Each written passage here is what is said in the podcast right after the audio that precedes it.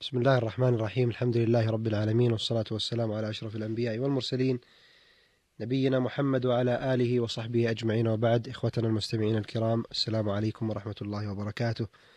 وأهلا وسهلا بكم إلى لقاء جديد يجمعنا بفضيلة الشيخ الدكتور عبد الكريم بن عبد الله الخضير وفقه الله. فحي الله فضيلته وأهلا وسهلا به معنا في هذا اللقاء. حياكم الله شيخ عبد الكريم. حياكم الله وبارك فيكم. أيها الإخوة المستمعون الكرام في هذا الشهر الفضيل الذي تتنوع فيه آه، أنواع من العبادات الفاضلة التي حري بنا بالمؤمن أن يتقلب فيها آه، ومن ضمن آه، هذه الأعمال الفاضلة العمرة في هذا الشهر الكريم. حبذا شيخ عبد الكريم لو تفضلتم ببيان فضل العمرة في رمضان وترغيب الإخوة المستمعين بهذا العمل الفاضل. الحمد لله رب العالمين صلى الله وسلم وبارك على عبده ورسوله نبينا محمد وعلى آله وصحبه أجمعين. أما بعد فقد روى الإمام البخاري وغيره من حديث ابن عباس رضي الله عنهما قال قال رسول الله صلى الله عليه وسلم لامرأة من الأنصار سماها ابن عباس ما منعك أن تحجي معنا؟ قالت كان لنا ناضح فركبه أبو فلان وابنه لزوجها وابنها وترك ناضحا ننضح عليه قال فما فإذا كان رمضان اعتمري فيه فإن عمرة في رمضان حجة أو نحو مما قال.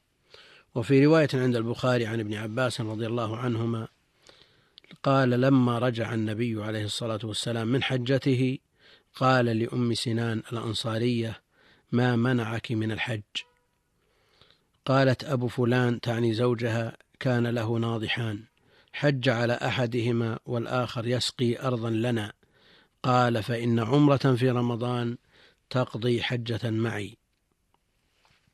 يقول ابن العربي حديث العمرة في رمضان صحيح وهو فضل من الله ونعمة.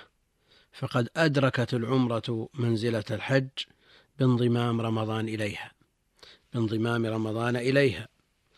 وقال ابن خزيمة في هذا الحديث أن الشيء يشبه بالشيء ويجعل عدله إذا أشبهه في بعض المعاني لا جميعها لأن العمرة لا يقضى بها فرض الحج ولا النذر. لأنه قد يستشكل مثل هذا الحديث يستشكله بعض الناس ويقول هل تجزي هذه الحجة التي هي بسبب العمرة في رمضان لأن العمرة في رمضان تعدل حجة وتقضي حجة. هل معنى هذا أنها تسقط الفرض أو النذر؟ يقول ابن خزيمة في هذا الحديث أن الشيء يشبه بالشيء ويجعل عدله إذا أشبهه في بعض المعاني لا جميعها لأن العمرة لا لا لا يقضى بها فرض الحج ولا النذر. ونقل الترمذي عن إسحاق بن راهويه أن معنى الحديث نظير ما جاء نظير ما جاء أن نقول هو الله أحد تعدل ثلث القرآن. يعني التشبيه من بعض الوجوه لا يعني التشبيه من سائر الوجوه. سمعنا أن من قام ليلة القدر آه، وأنها تعدل آه، خير من ألف شهر. ليس معنى هذا أنه يترك عبادة ثلاث وثمانين سنة اعتمادا على أنه أدرك ليلة القدر؟ لا.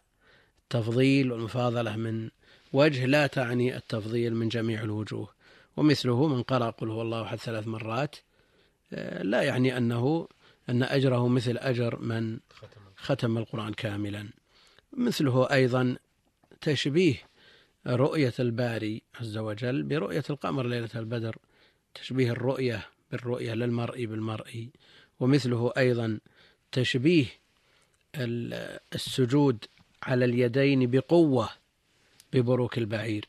لا يعني أن أن من يقدم أو يضع يديه على الأرض مجرد وضع بدون قوة بدون إثارة للغبار وتفريق للحصى أنه حينئذ يكون مشبها للبعير.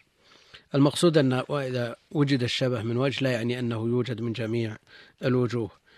ابن القيم رحمه الله تعالى وهو يقرر أن عمر النبي عليه الصلاة والسلام الأربع كلها كانت في أشهر الحج وأن هذه مخالفة لهدي المشركين فإنهم كانوا يكرهون العمرة في أشهر الحج ويقولون هي من أفجر الفجور.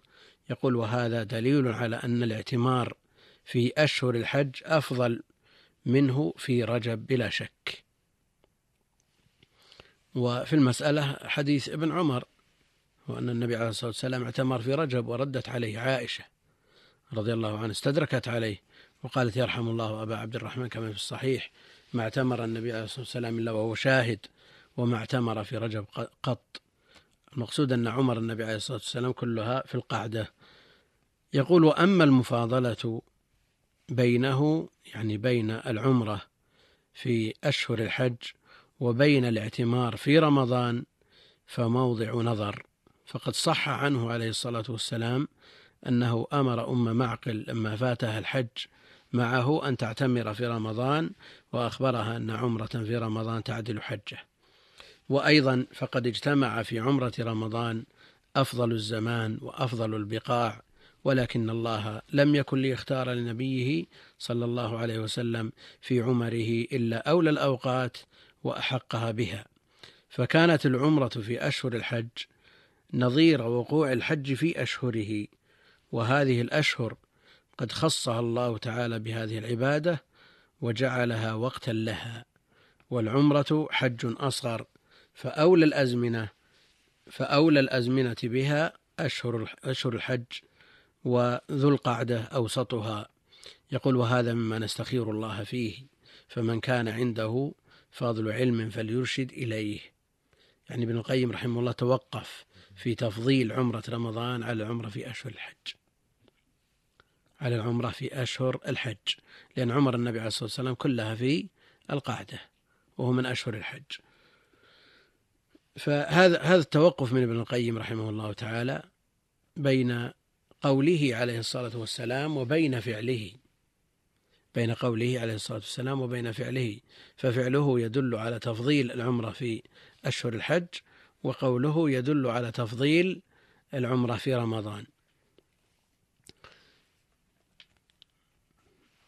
يقول وقد يقال إن رسول الله صلى الله عليه وسلم كان يشتغل في رمضان من العبادات بما هو أهم من العمرة ولم يكن يمكنه الجمع بين تلك العبادات وبين العمرة فأخر العمرة إلى أشهر الحج ووفر نفسه على تلك العبادات في رمضان مع ما في ترك ذلك من الرحمة بأمته والرأفة بهم فإنه لو اعتمر في رمضان لبادرت الأمة إلى ذلك وكان يشق عليها الجمع بين العمرة والصوم وربما لا تسمح أكثر النفوس بالفطر في هذه العبادة حرصا على تحصيل العمرة وصوم رمضان.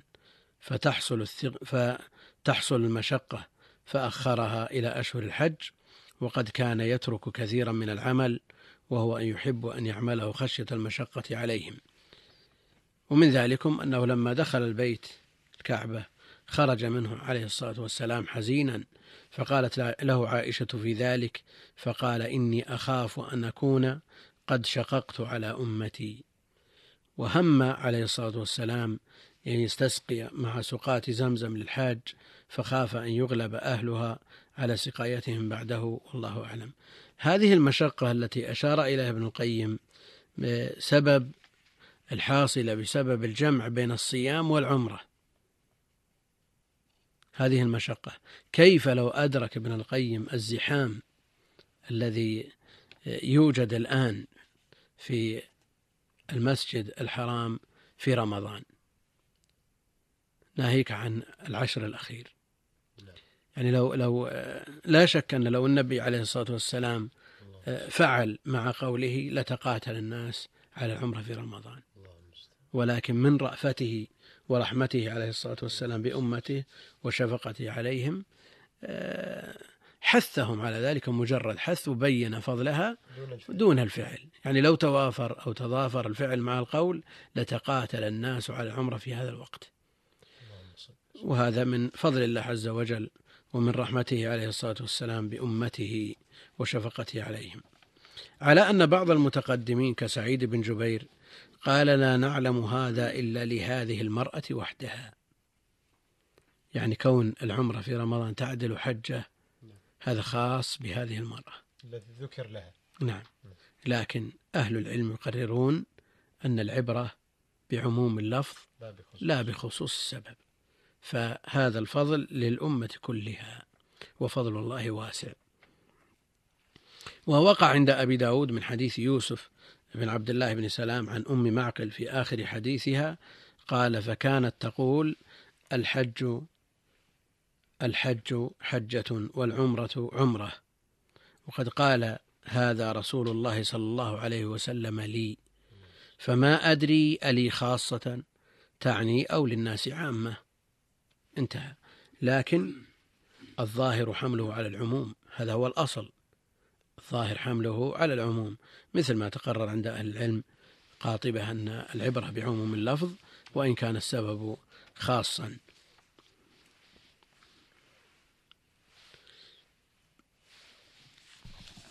أحسن الله إليكم فضيلة الشيخ ونفع بما قلتم إنه سميع مجيب. آه، أيها الإخوة المستمعون الكرام بهذه آه، الكلمات آه، نصل إلى ختام هذه الحلقة وسنكمل إن شاء الله تعالى مع فضيلة الشيخ الدكتور عبد الكريم بن عبد الله الخضير. ما يمكن أن يورد في هذا الموضوع حول العمرة وفضلها في حلقة مقبلة بإذن الله تعالى.